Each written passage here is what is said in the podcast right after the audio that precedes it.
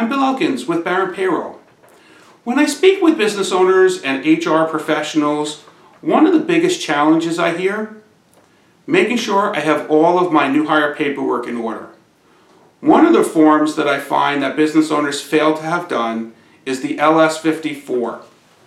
This form, it's the notice of pay rate and payday, and it is required by New York State. This form is needed every time you hire a new employee or an employee has the increase of a pay rate. This form is very easy to fill out. You need your employee's rate of pay. You need to know if they're weekly or monthly or bi-weekly payroll.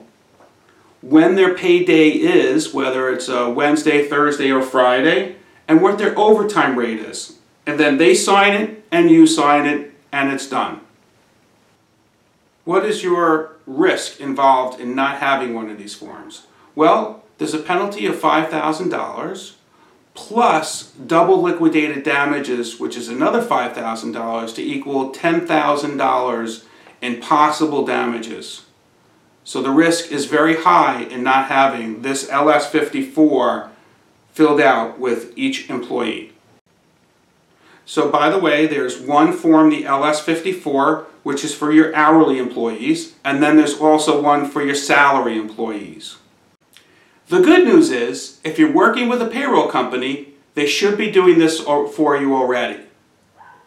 So if they're not, what you could do is you can go to the New York State Department of Labor website and look up the LS54 form, notification of pay rate and pay, payday. This is Bill Elkins with Barron Payroll, and this is your Barron Minute.